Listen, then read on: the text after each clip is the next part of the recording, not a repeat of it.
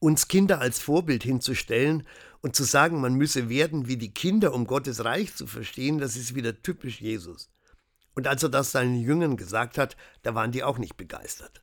Sie hatten gerade darüber gestritten, wer denn von ihnen der Größte sei.